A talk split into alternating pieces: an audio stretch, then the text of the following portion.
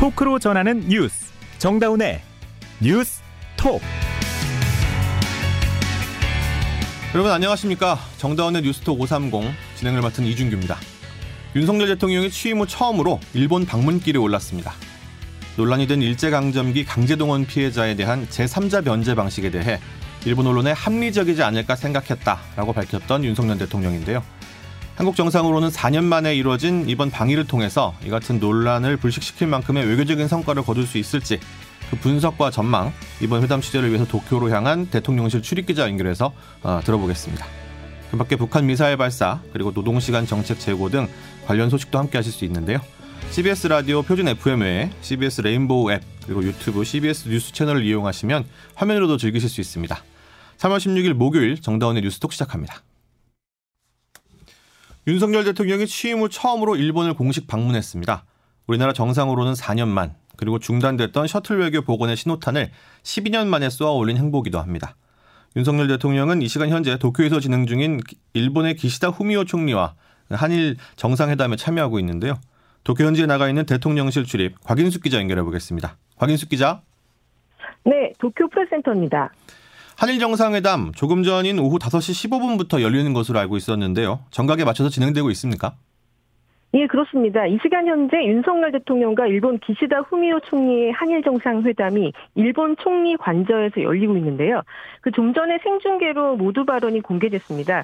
윤 대통령은 한일 관계가 새롭게 출발하며 회담에서 정체됐던 한일 관계가 협력과 상생으로 새로 이제 그 관계가 발전하는 유익한 자리가 될 거라 그렇게 말을 했고요. 기시다 총리는 현실에 구애받지 않고 빈번하게 셔틀 외교를 하자는 양국의 그런 의견이 일치가 됐다. 앞으로 한미일 공조를 통해서 더욱 협력하자 이렇게 기대감을 나타냈습니다.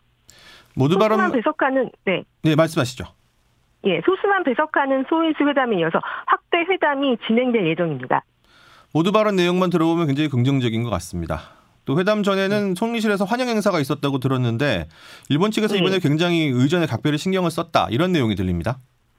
예, 그렇습니다. 윤 대통령이 일본 총리 관저에 도착하자마자 기시다 총리가 악수로 환영을 했고요. 그리고 의장대 사열에 의해서 두 정상이 기념 촬영을 했습니다. 그리고 애국가에 이어서 일본 국가 기미가요가 울려 퍼졌는데 그 양 정상 간의 분위기는 아주 좋아 보였습니다. 일단 시작은 굉장히 좋은 것 같고요. 또 일본 측과의 네. 정상회담에 앞서서 다른 일정을 먼저 소화했다고 들었습니다. 첫 일정으로 찾은 네. 분들이 제일동포였다는데 네. 오찬 간담회 어떻게 네. 진행됐습니까? 예, 윤석 대통령은 그 도쿄 시내 호텔에서 제일동포 오찬 간담회를 열었는데요. 한일 양국은 더 나은 미래로 나아가기 위한 출발점에 서 있다. 조국에 대한 여러분의 변함없는 애정과 성원은 미래지향적인 한일 관계를 만들어 나가는데 큰 힘이 될 거다 이렇게 말했습니다. 그러면서 일본 동포 사회는 우리 민족 근현대사의 아픈 상처와 함께 시작이 됐지만 음. 지금은 한일 관계의 가장 탄탄한 버팀목으로 성장했다며 미래지향적인 한일 관계를 위해서 여러분들께서 더 큰 역할을 해주실 것이라고 믿는다 그렇게 얘기를 했습니다. 네. 그리고 6월달에 대외 동포청이 새로 출범한다면서 우리의 국가적인 위상과 품격에 걸맞게 대외동포 지원 체계도 더욱 튼튼하게 구축하겠다 이렇게 약속을 했습니다. 네. 이날 간담회에는 제1동표 77명이 참석을 했는데요. 일본 도자기명가 신수관과의 제15대 신수관 씨가 참석해서 윤 대통령 부부에게 도자기를 선물하기도 했습니다. 음. 신 씨는 대통령 취임식에도 참석한 바가 있었습니다. 아 그렇군요. 뭐 아무래도 가장 중요한 부분 양국 정상이 회동을 마친 후에 나서는 공동 네. 기자회견이 네. 아니겠습니까? 아, 이제 곧 회담 네, 마치고 회견이 열리게 될 예정인데 어떻게 진행되죠? 네. 네, 일단 이제 소수만 배석하는 소인수 회담 그리고 네, 몇명 더 참석을 하는 확대 회담을 하고요. 네. 그 다음에 이제 둘이 같이 이제 공동 기자회견을 할 예정입니다. 네. 어, 기자회견에서는 한일 기자 두 명이 각각 양 정상한테 질문 하나씩을 하고 답변하는 형식으로 진행이 되는데요. 네. 음, 앞서 기대를 모았던 한일 정, 공동 선언까지는 나오지 않을 전망입니다. 아. 대통령 고위 관 계자는 그 10년 동안 한일 관계가 경색됐는데 지금 공동 선언까지 나오기에는 시간이 좀 부족하다 이렇게 이유를 설명했습니다. 아 그런 배경들이 있었군요. 뭐 네. 해당 방식도 방식이지만 뭐 현안이 굉장히 많습니다. 뭐 안보야 당연하고 반도체 소부장 뭐 이런 것들 경제 현안에도 굉장히 관심이 쏠리고 있는 부분인데 이런 주요 논의 네. 의제들도 한번 소개해 주시죠. 예. 윤 대통령과 기시다 총리는 우선 이제 가장 관심이 많죠. 강제동원 대상 해법의 이행을 포함한 한일 관계 정상화 방안을 가장 중점적으로 논의할 전망입니다.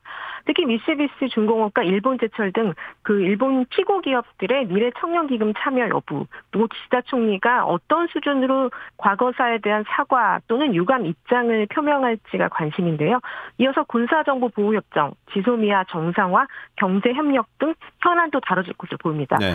그리고 정상회담을 몇 시간 앞두고 일본이 우리나라에 대한 반도체 소재 세계 품목에 대한 수출 규제를 전격 해제하기로 했는데요. 네. 화이트리스트는 좀 더 논의하기로 했습니다. 어, 우리 대통령이 일본을 방문한 건 지난 2019년 6월 문재인 대통령이 G20 정상회의 참석차 오사카 차진 이후 4년 만인데요. 네. 셔틀 외교, 즉 양쪽이 편하게 만나는 외교는 이명박 대통령 때 이후 12년 만입니다. 네. 제가 그 마지막 셔틀 외교 2012년 당시 한일 정상회담 취재를 했었는데요. 12년 만에 이렇게 재개가 되니 좀 감회가 새롭기도 아, 했습니다. 아, 정말 그러시군요. 어, 예, 그렇습니다. 현재에서도 공항 쪽에는 태극기하고 일장기가 나붙겼고요. 태극기를 든 교민들이 좀 환영하는 모습 보였습니다. 그리고 호텔 로비에서는 일본인들이 윤 대통령에게 악수를 청하기도 하는 등 환영 분위기가 아, 많습니다. 일본 내에서는 확실히 좀 환영하는 분위기가 완연한 것 같고 근데 이제 국내에서는 네. 사실 뭐 크게 좀 논란이 됐었죠. 강제징용 문제에 네. 대한 제3자 변제 해법 일단 뭐 윤 대통령은 합리적인 생각이다. 또 대국적인 차원에서 결단을 내린 것이다. 이렇게 강조를 했습니다. 역시 관건은 음. 이 같은 우리 측의 입장에 대해서 일본 측이 어떤 반응을 보이느냐 이건데 전망은 좀 어떻습니까? 예, 그 대통령실은 이번 정상회담이 한일 관계를 좀 정상화로 돌리는 이정표가 될 것이다 이렇게 얘기를 했는데요. 어, 강제동원 해법과 관련해서 일본이 과거사 문제에 대해서 얼마나 호응할지 관건입니다. 가장 관심을 모으는 거는 기시다 총리가 과거 정부와 같은 수준 정도의 발언을 할지 아니면 한 발 더 앞서서 전향적인 발언을 할지가 정말 초미의 관심입니다. 그렇겠죠. 어, 몇 시간 전에 그 이창양 산업부 장관이 이곳 프레스센터를 찾아서요 수출 규제 해제 발표를 했는데 그 협의에 직접 참가한 산업부 관계자를 만나봤습니다. 그 관계자는 사실 이 수출 규제 해제를 발표하는데도 일본 내에서는 부정한 여론, 부정적인 여론이 상당하다고 했습니다. 아. 사실 현재 분위기가 그렇게 막 녹록치는 않다고 하거든요. 그래서 네네. 기시다 총리가 어느 정도로 과감하게 발언을 할 수 있을까 거기에 지금 관심이 가장 모아지고 있습니다. 그렇겠네요. 음. 뭐 아무래도 아까 말씀하신 것처럼 또 12년 만에 열리는 이런 외교인데 또 그 당시 현장에도 네. 참여하셨다고 하셨잖아요. 뭐 아, 네. 오랜만에 도쿄에서 열리는 또 한일 정상회다 보니까 취재진의 열기라든지 이런 부분도 굉장히 좀 남다를 것 같은데 분위기는 좀 어떻습니까? 예, 분위기는 굉장히 뜨겁습니다. 이 뭐 여기 지금 저희가 대통령과 같이 순방 취재를 온 한국 기자들은 물론 일본 기자들은 원래 굉장히 좀 열혈 취재를 하거든요. 아 예. 그래서 뭐 총리 관 예, 총리 관저에서도 이른바 뻗치기를 하면서 굉장히 이제 관심을 많이 나타내고 있고요. 네. 지금 저희도 사실 이 국내에서는 대통령 일정이나 뭐 이런 공개된 일정에 대해서 굉장히 이제 비공개를 했는데 일본 언론들을 통해서 저희가 좀 취재를 하는 그런 좀 아이러니한 상황이 계속이 됐는데 아, 예. 일본 기자들의 관심이 굉장히 뜨겁고 또 여기 와서 저희 프레스센터에서 일본 현지 방송들을 이제 계속 모니터를 하고 있는데 네. 네, 굉장히 뭐 아침 오전 방송에서부터 우리나라에 대해서 굉장히 우호적인 방송들이 좀 많이 나오고 있다. 이렇게 네. 현지에서도 얘기들을 하고 있습니다. 남은 공동 기자회견 비롯해서 남아있는 일정들도 잘 취재해서 보도해 주시기 바라겠습니다. 예, 감사합니다. 지금까지 한일 정상회담이 열리는 도쿄 프레젠트에서 전해드렸습니다. 네, 곽인숙 기자였습니다. 다음은 방금 전해드린 소식과 관련해서 산업계로도 넘어가 보겠습니다. 일본이 양국 정상회담에 맞춰서 반도체 핵심 소재 수출 규제를 해제하기로 했습니다. 우리나라 관련 업계 또 공급망 확대와 불확실성 해소에 환영한다는 입장을 냈습니다. 장성주 기자가 보도합니다. 한일 정상회담을 계기로 일본이 반도체와 디스플레이 생산을 위한 핵심 소재 3개의 수출 규제를 해제했습니다. 산업부 이창양 장관입니다. 단순히 수출 규제 조치 해소에 그치는 것이 아니라 신뢰 구축의 첫 발을 내딛는 것으로 한일 간 경제 협력과 글로벌 공급망 안정화를 위한 공조의 주춧돌이 될 것입니다. 우리나라의 관련 업계는 환영한다는 입장입니다. 일본의 소재는 기술 수준이 높고 성능이 우수하기 때문에 우리가 생산하는 제품의 수율을 끌어올릴 수 있을 전망입니다. 또 그동안 한일 관계가 경색된 상황에서 일본이 추가 제재에 나설 수 있다는 불안이 있었는데 이런 경영적 불확실성이 해소됐다고 평가했습니다. 다만 긍정적 효과가 제한적이라는 분석도 나옵니다. 이미 일본의 수출 규제 이후 소재, 부품, 장비 등 이른바 소부장의 국산화와 공급망 다변화가 성공적으로 자리 잡았기 때문입니다. 실제로 산업부 통계를 보면 소부장 핵심 전략 기술과 관련해 반도체 분야의 수입액에서 일본이 차지하는 비중은 2018년 34%에서 지난해 25%로 9%포인트 감소했습니다. 한편 성장을 시작한 국내 소부장 기업들이 경쟁력을 확보하고 유지할 수 있도록 우리 정부의 관심이 필요하다는 지적도 나옵니다. CBS 뉴스 장성주입니다. 정상회담 당사자인 한일 간의 분위기와 달리 북한은 미사일 도발에 나섰습니다. 북한이 한일 정상회담과 한미 군사 연습 와중에 거의 한 달 만에 장거리 탄도미사일을 발사하면서 한반도의 긴장 수위를 끌어올렸습니다. 홍재표 기자의 보도입니다. 북한은 오늘 아침 7시 10분쯤 평양 순안에서 장거리 탄도미사일 한 발을 발사했습니다. 이 미사일은 고각으로 발사돼 1시간 10분쯤 비행한 뒤 일본 배타적 경제 수역 서쪽에 떨어졌습니다. 최고 고도는 6,000km가량이며 사거리는 1,000km에 달해 북한이 한 달 전 발사한 화성 15형과 비슷한 것으로 알려졌습니다. 하지만 합동참모본부는 이보다 성능이 향상된 화성 17형일 가능성에 무게를 두고 있습니다. 합참은 다만 고체 추진 방식이라는 일각의 관측에 대해서는 부인했습니다.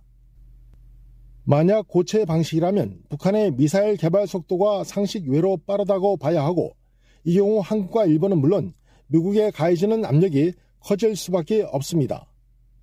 이번 미사일 발사는 한미연합 연습뿐만 아니라 오늘 한일 정상회담을 겨냥한 것이란 분석이 유력합니다. 하지만 북한의 이딴 도발이 한미일 안보 결속을 강화할 것이라는 점에서 오히려 북한의 전략적 패착이라는 지적이 나오고 있습니다. CBS 뉴스 홍재표입니다. 여러분은 지금 뉴스다운 뉴스 정다운의 뉴스톡을 듣고 계십니다. 국내 소식으로 넘어가 보겠습니다. 윤석열 대통령이 일본 방문길에 오르기 전에 연장 근로를 하더라도 주 60시간 이상은 무리다. 라면서 근로시간 정책 보완을 지시했습니다. 향후 MG 근로자, 노동, 노동조합 미가입 근로자 등 노동 약자에 대한 현장의 의견을 듣고 이것을 보완 방안을 마련하라는 건데요. 용산 대통령실에서 박정원 기자가 보도합니다. 윤 대통령이 고용노동부가 입법 예고한 근로시간 개편 방안에 대해 전면 보완을 지시했습니다. 대통령실 안상훈 사회수석은 오늘 용산 대통령실에서 브리핑을 열고 근로시간 개편 보완에 대해 설명했습니다. 안상훈 사회수석입니다. 대통령께서는 연장 근로를 하더라도 주 60시간 이상은 무리라는 인식을 가지고 있습니다. 유감으로 여기고 보완을 지시하셨습니다. 앞서 고용노동부는 근로자들이 일주일에 52시간까지만 일할 수 있도록 한 현행 제도를 변경해 바쁠 때는 최대 69시간까지 일할 수 있도록 허용하는 내용의 노동법 개정안을 입법 예고했습니다. 하지만 일주일 노동시간이 52시간에서 69시간으로 늘어나는 것 아니냐는 우려가 확산됐습니다. 윤 대통령은 입법 예고 8일 만인 그제 해당 사안에 대한 정책 홍보 부족을 지적하며 보완 검토를 지시했습니다. 윤 대통령은 특히 근로자들의 다양한 의견과 MZ세대의 입장을 반영하지 않았다며 질타한 것으로 전해졌습니다. 이후 정부안이 근로시간의 적절한 상한을 정하지 않았다며 추가 보완을 지시한 겁니다. 대통령실은 향후 MZ 근로자, 노조 미가입 근로자, 중소기업 근로자 등 현장의 다양한 의견을 듣고 보완 방안을 마련하겠다고 밝혔습니다. 용산 대통령실에서 CBS 뉴스 박정환입니다. 이번에는 인구 소식입니다. 지난해 혼인 건수가 역대 최저치로 떨어졌는데요. 혼인 감소는 출산 감소로 이어지면서 저출생 문제를 한층 악화시킬 것으로 우려됩니다. 이희진 기자가 보도합니다. 지난해 혼인 건수는 19만 1,700건에도 미치지 못했습니다. 일상 회복 등 코로나 영향에서 벗어나며 혼인도 활발해질 것으로 기대됐지만 2021년보다 오히려 800여 건 줄었습니다. 연간 혼인 건수는 관련 통계 작성이 시작된 1970년 이래 처음으로 2021년에 20만 건 아래로 떨어졌는데 1년 만에 다시 역대 최저 기록이 바뀌었습니다. 혼인 감소는 2012년부터 지난해까지 내리 11년째 반복됐습니다. 통계청 이명일 인구동향 과장입니다. 결혼에 대한 부분과 출산에 대한 부분도 상당 부분 연관성이 있기 때문에 어, 혼인이 줄어들면 예, 출산도 줄어들 것으로 저희가 보고 있습니다. 게다가 혼인 연령은 갈수록 늦어지고 있습니다. 평균 초혼 연령은 남성 33.7세와 여성 31.3세로 2021년보다 각각 0.4세와 0.2세 늘어나며 역대 최고 기록을 썼습니다. 우리나라 합계 출산율, 즉 여성 한 명이 평생 낳을 것으로 예상되는 평균 출생아 수는 급기야 0.7명대, 0.78명으로 추락했습니다. 혼인을 꺼리고 해도 늦게 하고 결혼해도 아이를 안 낳는 게 고질적인 저출생 고령화를 겪고 있는 지금 대한민국 모습입니다. CBS 뉴스 이희진입니다. 경비원 갑질. 참 뿌리 뽑기 힘든 사회 악습인데요.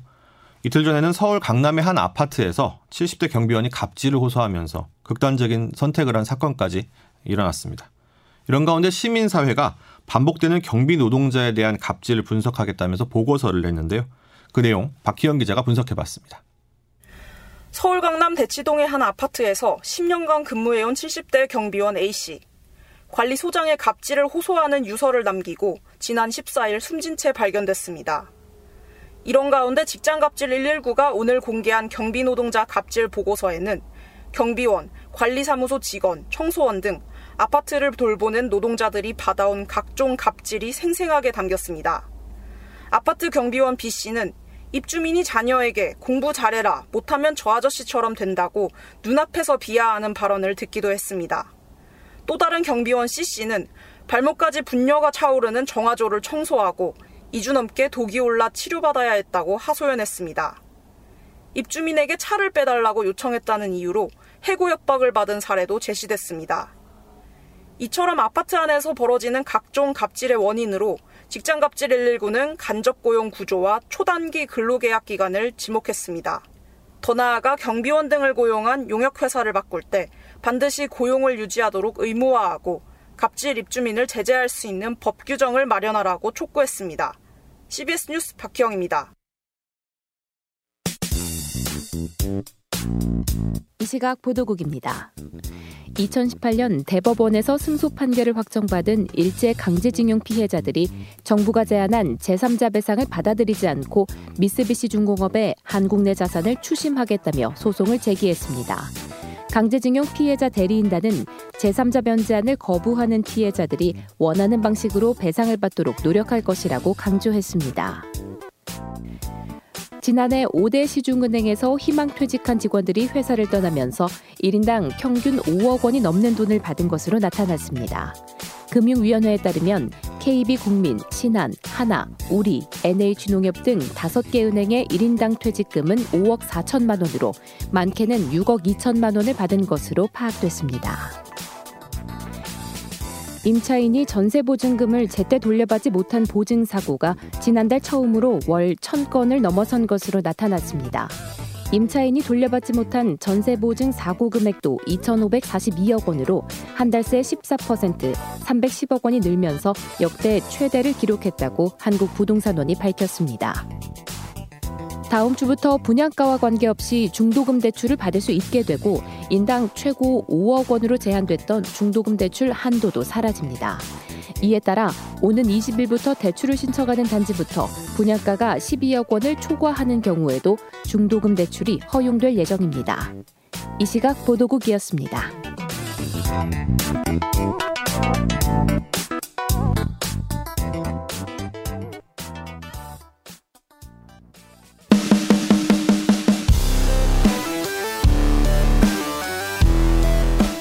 온라인 hot issue를 짚어봅니다. attention 뉴스. 오늘 하루 온라인에서 가장 주목받은 뉴스만 콕콕 집어보는 시간입니다. 오늘도 여김없이 나와주신 김동빈 기자. 오늘 첫 번째 소식 전해주시죠. 네. 첫 번째 소식은 전두환 일가 비자금 규모 드러날까입니다. 어제도 그 소식이 있었는데. 예, 어제 전해드렸는데요. 고 전두환 전 대통령의 손자 전우원 씨의 소식 전해드렸었는데 네. 연일 자신의 일가의 비자금 의혹을 고발하면서 논란이 커지고 있습니다. 계속해서. 네. 전 씨는 지금 여러 매체와 인터뷰를 하면서 비자금 의혹 등 범죄 의혹에 대해서 구체적으로 말하기 시작했어요. 예. 그래서 그 중에 하나를 좀 가져와 봤는데요. 네네. 오늘 연합뉴스와의 인터뷰에서 저한테만 몇십억 원의 자산이 흘러 들어왔다. 자기 밝혔습니다. 혼자에게만 몇십억 원이 들어왔다. 그렇죠. 그러면 나머지 일가들은 아버지나 이런 분들은 그렇죠. 더 많이 받았다는 거예요. 그렇게 되는 거죠. 다른 가족들은 음. 무조건 더 많다고 보면 됩니다. 이렇게 말했다고 합니다. 아하. 그러니까 추징금을 내지 않고 버텼던 전 전 대통령 수십 수백억 규모의 자산을 형성하고 있었던 거 아니냐 이런 추정, 추정을 할 수 있는 기존에는 대목입니다. 그런 추측들은 있었지만 사실 내부 고발자가 없었으니까 그렇죠 사실은 뭐 전시 일가에 대한 비자금에 대한 얘기는 많아왔지만 네. 그 가족 본인이 이렇게 인정한 거는 거의 처음입니다 처음이죠 예. 그래서 더욱더 주목받는데 구체적인 것들도 좀 말을 했어요 네. 그 BLS이라는 회사의 20% 지분 네. 워, 웨어밸리라는 회사의 비상장 주식들 주나트빌이라는 고급 부동산이 자신의 명의로 넘어왔다며 모두 몇십억 원대 규모다 이렇게 구체적으로 말을 했고요. BL 에셋, 웨어밸리, 네. 주나트빌 요 네. 이름들이 중요하겠네요. 네, 그렇습니다. 또 전 전 대통령의 장남인 전재국 씨가 바지 사장을 내세워 운영하는 회사만 몇 몇백억 규모라면서 시공사, 허브빌리지, 나스미디어 등을 언급하기도 했습니다. 그러니까 건설업, 뭐 미디어 여러 군데 손을 다 뻗치고 있다. 네, 그렇죠. 음. 그래서 아버지 형제들인 전재국 씨와 전재만 씨 그리고 사촌 형제들이 물려받은 비자금 규모에 대해 무조건 우리 가족보다 더 많다 이렇게 말하기도 했습니다. 근데 약간 그런 느낌도 드네요. 우리 가족보다 더 많다고 하니까 뭔가 좀덜 아. 받아서 내부 고발에 나, 나선 게 아닌가. 네, 뭐 그럴 수도 있지만 네. 뭐 이건 이거는 뭐 수사를 통해서 좀 밝혀졌으면 좋겠는 수사가 되긴 될까요? 근데 이게 내부 고발 하나로 이게 이어질지 그 한번 지켜봐야 될 것 같습니다. 알겠습니다. 다음 소식 어떤 겁니까? 예, 다음 소식은 조민 부산대 의전원 입학 취소 재판 출석입니다. 조국 사태의 연장판이 계속 진행되고 네, 있는 거죠. 네, 그렇습니다. 조국 전 법무부 장관 딸 조민 씨가 오늘 부산대 의전원 입학, 입학 허가 취소 처분에 대한 취소 소송 재판에 처음으로 증인을 출석했어요. 증인 출석. 네, 네 사실은 뭐 재판 당사자기 때문에 네. 증인을 꼭 출석하지는 않아도 돼요. 그런데 자진해서 증인으로 출석했다고 합니다. 그 이유가 있을 텐데. 뭐 하고 싶었던 말이 있었던 것 같은데요. 네. 조 씨는 법정에서 동양대 표창장이 의대 입시에 중요한 것이 아니라고 생각해 그냥 넘겼다. 이렇게 음. 문제가 될 줄 알았다면 제출하지 않았을 것이다. 이렇게 하면서 좀 자신을 변호하는 모습을 보였고요. 네. 또 눈물을 글썽이면서 언론의 허위 보도로 저에 대한 인식이 뭐 노력 없이 허세와 허영심만 가진 사람 사람으로 비춰졌는데 나름대로 최선을 다했다는 말씀을 드리기 위해 이 자리에 나왔다 이렇게 말을 했습니다. 언론 탓도 했네요. 네. 네 그렇습니다. 이제 한편 뭐 부산지법이 지난해 4월에 조 씨가 낸 부산대 의전원 입학 취소 집행정지 신청을 받아들였어요. 음. 그래서 지금은 일단 이 해당 1심 본안 판결이 확정될 때까지는 의전원 졸업 자격을 일단은 유지하고 있다고 합니다. 일단 자격을 유지하고 있고 근데 네. 또 이게 하필이면 동양대 표창장이 그렇게 중요할지 몰랐다 이렇게 얘기하면 또 동양대는 좀 섭섭할 수도 있겠어요. 네. 네. 재판 결과 어떻게 될지 그리고 최근에 SNS 통해서 활동 굉장히 활발하고 있기 때문에 그렇습니다. 진짜 활발한 활동을 예. 하고 있는데 그래서 이 팬덤에 또 어떤 영향 미치게 될지 이것도 음, 한번 지켜봐야겠네요. 네. 마지막 소식 어떤 겁니까? 예, 마지막 소식은 한일 정상회담 규탄한 대학생들입니다. 음. 오늘 뭐 윤석열 윤석열 대통령이 일본을 방문했죠. 그래서 정상회담을 소식 전해 드렸는데요. 네네. 이런 네. 가운데 전국 대학교에서 모인 학생들이 정부의 강제 동원 해법안 거부 및 한일 정상회담 규탄을 위해 거리로 나섰습니다. 국내에서는 예, 대학생 연합 단체인 평화나비 네트워크와 30개 대학생 단체가 발족한 2023 한일 정상회담 규탄 대학생 행동은 오늘 오전 서울 용산역 강제징용 노동자상 앞에서 한일 정상회담 규탄 규탄 기자회견을 열었습니다. 네네. 네. 이렇게 거리에 나선 건 아무래도 강제징용 피해자 제3자 배상안을 받아들일 수 없다 이런 이유에서였을 텐데요. 네. 이들은 강제징용 피해 당사자들이 거부 의사를 밝혔는데 일본 외무성은 해법안 발표 이후 사흘 만에 강제징용 문제는 없었다며 과거사 지우기를 진행했고 윤석열 정부는 가해국인 일본 정부에게 피해국인 우리 돈을 내면서까지 일본과의 정상회담을 하겠다고 일본으로 떠났다. 있다. 대체 어디까지 내어줄 생각이냐? 그런 지적도 있긴 있어요. 네, 맞습니다. 또 윤 대통령을 향해 매국적인 강제 동원 해법을 철회하고 일본이 아닌 한국의 대통령이 되어달라 이렇게 호소하기도 했습니다. 이런 목소리까지 나오는데 조금 있으면 나올 어떤 이런 결과들 제발 좋은 결과가 이어졌으면 좋겠네요. 네. 오늘 여기까지 듣겠습니다. 고맙습니다. 네, 감사합니다. 참 봄 날씨 같지 않은 쌀쌀한 날씨가 좀 이어지는 느낌입니다. 아, 자세한 날씨 소식 이수경 기상 리포터 연결해서 들어보도록 하겠습니다. 네, 오늘 찬바람이 불면서 종일 쌀쌀한 날씨를 보였습니다. 내일 아침까지는 이렇게 예년보다 차가운 날씨가 이어지다가 낮부터는 추위가 풀릴 것으로 보이는데요. 내일도 아침에는 중부지방을 중심으로 0도 이하의 기온을 보이는 곳이 많겠습니다. 서울의 경우 내일 아침 최저 기온 영상 1도, 낮 기온은 14도까지 오르면서 낮에는 오늘보다 기온이 4, 5도 정도 높겠는데요. 그 밖의 지역도 낮과 밤의 기온차가 15도 안팎까지 커지면서 일교 차를 감안한 옷차림 하시기 바랍니다. 내일은 전국적으로 구름이 많은 날씨를 보이겠는데요. 원활한 대기 확산이 이루어지면서 내일 대기질은 보통 수준일 것으로 예상됩니다. 다만 내일 오전부터 제주도에는 5mm 안팎의 비가, 밤에는 남해안에도 비가 조금 내리겠는데요. 반면 내륙 지방의 경우 내일을 포함해 주말까지 비 소식 없이 건조한 날씨가 이어지겠습니다. 곳곳으로 건조특보가 내려진 가운데 야외 활동 시 화재 사고 나지 않도록 각별히 주의를 하시기 바랍니다. 날씨였습니다. 뉴스 마치기 전에 좀 안타까운 소식이 들어왔습니다. 충남 천안의 한 공사 현장에서 옹벽이 무너지면서 근로자 3명이 매몰됐는데 구조가 됐지만 심정지 또는 의식불명 상태라고 하네요. 아, 반도체 조립공장 신축 현장이었는데 배수로 공사 중에 옹벽 보강토가 붕괴하면서 흙더미에 깔린 사건이었는데 구조는 됐지만 지금 병원에서 치료 중이라고 하는데요. 아, 좋은 소식을 기대해 보겠지만 그래도 안타까움은 금할 수가 없네요. 오늘 뉴스톡 530 여기까지입니다. 저는 이준규였고요. 내일 다시 뵙겠습니다. 고맙습니다.